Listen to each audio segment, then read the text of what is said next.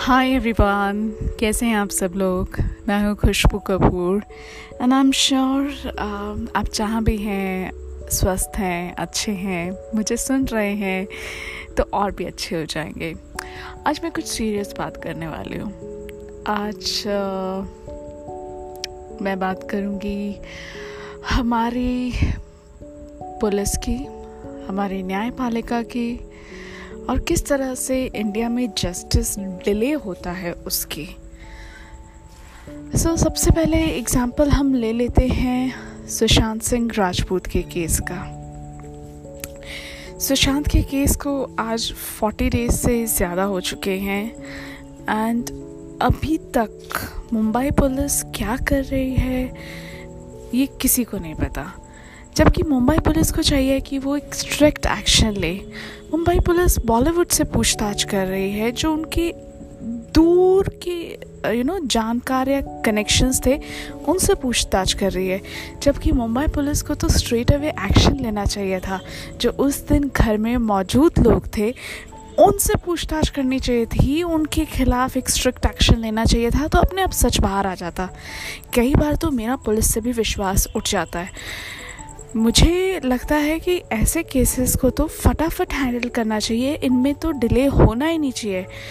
क्योंकि जहाँ जस्टिस में डिले होता है, वहाँ पर तो अपराधी को एक ओपन स्पेस मिल जाता है और वो फैक्ट्स के साथ फेर बदल कर सकता है। जो भी सबूत होते हैं, उनके साथ बहुत कुछ हो सकता है इतने टाइम पीरियड में। खैर, अब आज मैंने पढ़ा कि सुशांत सिंह राजपूत के फादर ने एफआईआर दर्ज कराई है और रिया के खिलाफ है, जो कि उनकी गर्लफ्रेंड थी और जो उनके साथ लिवन में रह रही थी। अब आज, आप देखिए, आज इस केस को एक बहुत ही नया मोड़ मिल गया है और मैंने देखा कि रिया के साथ इतनी स्ट्रिक्ट पूछताछ नहीं की गई। एंड आज ये फैक्ट सामने आए हैं कि सुशांत के अकाउंट डिटेल्स सामने आए हैं। एंड उनके फादर ने कहा है कि रिया ने सुशांत के बैंक अकाउंट से पंद्रह करोड़ रुपए का ट्रांसफ़र इधर उधर किया, जो कि सुशांत को पता तक नहीं लगने दिया। तो ये सारी बहुत सारी चीज़ें हैं। एंड सेकंड चीज़ जो कि रिया ने की वो ये थी कि रिया ने की रिया ने अपने आ, जो ट्रीटमेंट चल रहा था सुशांत का उसकी परमिशन तक नहीं ली सुशांत की फैमिली से।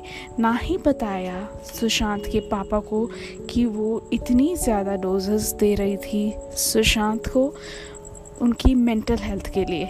रिया ने एक तरह से सुशांत के आसपास वैसा एटमॉस्फेयर क्रिएट कर दिया जहाँ वो अपनी फैमिली के टच में नहीं था और रिया के पूरे कंट्रोल में था। एंड रिया उनको ज़्यादा डोज दे रही थी। ट्रीटमेंट जब उनका चल रहा था।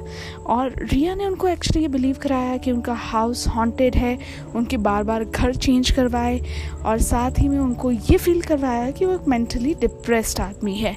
और बाद में रिया इतनी अपॉर्चुनिस्ट हो गई कि अगर सुशांत को कोई फ़िल्म का ऑफ़र आता तो वो ये कहती कि Sushant as a leading actress Rhea के लिए निर्माता निर्देशक को प्रेशराइज करे विच इज़ सो रॉन्ग और अगर वो ऐसा नहीं करते थे तो उनको धमकी दी जाती थी। देन रिया ने सुशांत के जितने भी केयर टेकर्स जो भी स्टाफ के लोग थे जिनके घर में रहते थे उनको भी चेंज करवा दिया और उन्होंने अपने लोग अपने नोन जो उनके लोग थे वो रिया ने घर के अंदर सेटअप करवाए।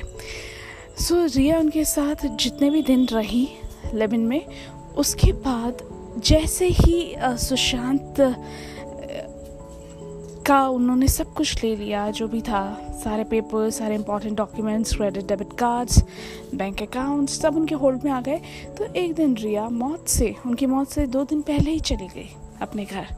सो so, यहाँ पर तो सारी शक की सुई रिया पर जाती है और साथ ही में मुझे लगता है कि जो रिया के घर में स्टाफ था जो नौकर थे जो कुक था उनसे भी बहुत अच्छी तरीके से पूछताछ होनी चाहिए कड़ी कार्रवाई होनी चाहिए। देखिए जब तक पुलिस स्ट्रिक्ट नहीं होगी तब तक सच नहीं निकल निकलने वाला। सो so, कोई सच तभी बोलेगा जब स्ट्रिक्ट एक्शन लिया जाएगा। सो so, मुझे लगता है कि मुंबई पुलिस अभी तक ऐसा नहीं कर पाई है और सीबीआई इंक्वायरी इस केस में होना बहुत बहुत ज़रूरी है।